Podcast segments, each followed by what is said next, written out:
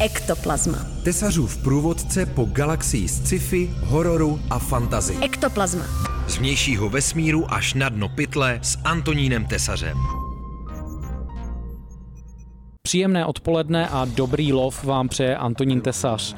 Dneska pořad Ektoplazma bude lovit ve streamovacích službách a objevovat pro vás filmy, které jsou aspoň z mého pohledu pozoruhodné, ale nedostává se jim v médiích příliš velké pozornosti. Čeká vás procházka intergalaktickým lesem, řádně zasmogovaná dystopická budoucnost a nakonec se podíváme i za cyberpunkovými jakuzáky. První z těch tří filmů je nejstarší, ale podle mého soudu taky nejlepší a je to americká nezávislá sci-fi Prospector.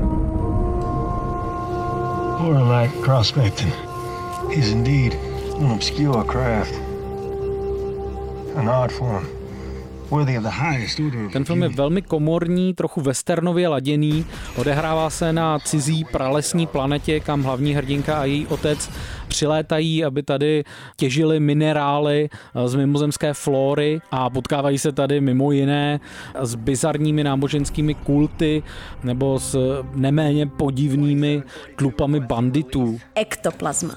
Ten film bývá právem oceňovaný za to, že se soustředí hlavně na vztahy mezi hlavními postavami.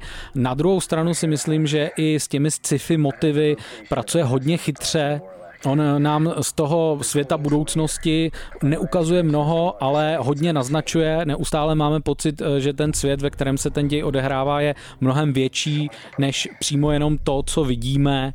Ta pralesní planeta je samo o sobě vizuálně pěkný ekosystém, taková ta pralesní zavlhčenost a překypování vegetativním životem nám může evokovat dokonce i třeba eh, sci-fi filmy Andreje Tarkovského, byť teda ten film je svojí atmosférou a tempem opravdu hodně jinde, ale takový ten pocit údivu z mimozemské krajiny tady hodně zůstává. 이대로 가면은 우리 영원히 밑바닥 인생이야. 세상이 미쳐 돌아가고 있는 거지. Podobně komorní je i korejský snímek Čas lovit eh, z letošního roku, což je vlastně heist movie, je to film o skupině organizátorů loupežného přepadení, ale zároveň ten film je zasazený do blízké budoucnosti, kterou ti tvůrci neváhali eh, vylíčit jako takovou opravdu velmi ošklivou environmentální preapokalypsu. Ulice města, kde se ten děj odehrává, jsou neustále plné smogu, domy jsou poničené, posprejované grafity, v ulicích probíhají demonstrace potlačované ozbrojenými složkami a podobně. A to všechno se děje vlastně na pozadí toho příběhu a těch sci-fi prvků je tam vlastně strašně málo.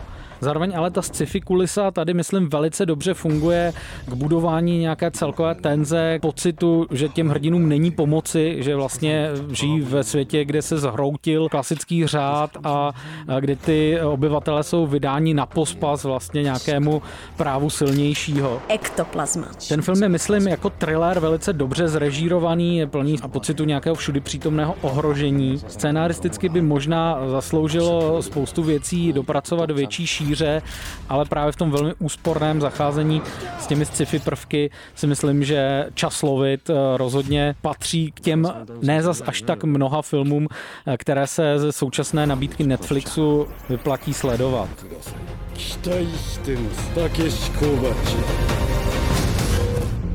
あの強化スリーブたちは誰の傭兵シンジ Nakonec jsem si nechal asi nejvýraznější sci-fi film, který se letos na Netflixu objevil, a to je japonsko-americký anime snímek Půjčovna masa Nové pouzdro. Ten film navazuje na hranou cyberpunkovou eh, televizní sérii Altered Carbon neboli Půjčovna masa, ale vypráví příběh, který můžete úplně v pohodě sledovat, i pokud ten hlavní seriál neznáte. Půjčovna Masa celkově je takový lehce brakový akční noir cyberpunk a ten anime film eh, Nové pouzdro do toho světa zapouzdřil velmi dobře. Je to přímočará, ale zároveň dobře vystavěná Bčková akční story, eh, ve které mě osobně teda se hodně líbilo, že si hodně půjčuje eh, z mytologie japonského organizovaného zločinu. Ten film má právě typické motivy japonských jakuzáckých filmů. V tom příběhu jde vlastně o nějaký konflikt eh, té klanové cti, toho klanového kodexu proti skorumpovanosti a, a nějakým hráčům v pozadí, kteří právě zneužívají toho zločineckého kodexu k nějakým zradám a podvodným machinacím. Ektoplazma. Zároveň ten film má takovou zvláštní animaci, která používá počítačové modely, ale zároveň se snaží tak trochu vypadat jako kreslená animace. Rozhodně to působí méně videoherně než eh, mnohem míň povedená počítačová animace eh, v televizním seriálu Ghost in the Shell SAC 2045, který se taky teď objevil na Netflixu. V tuto chvíli se s vámi loučí a nové pouzdro si obléká Antonín Tesař. It was all in the name of self-preservation, Birdie. It was nothing personal. Ektoplazma. Tesařův průvodce po galaxii sci-fi, hororu a fantazy. Ektoplazma.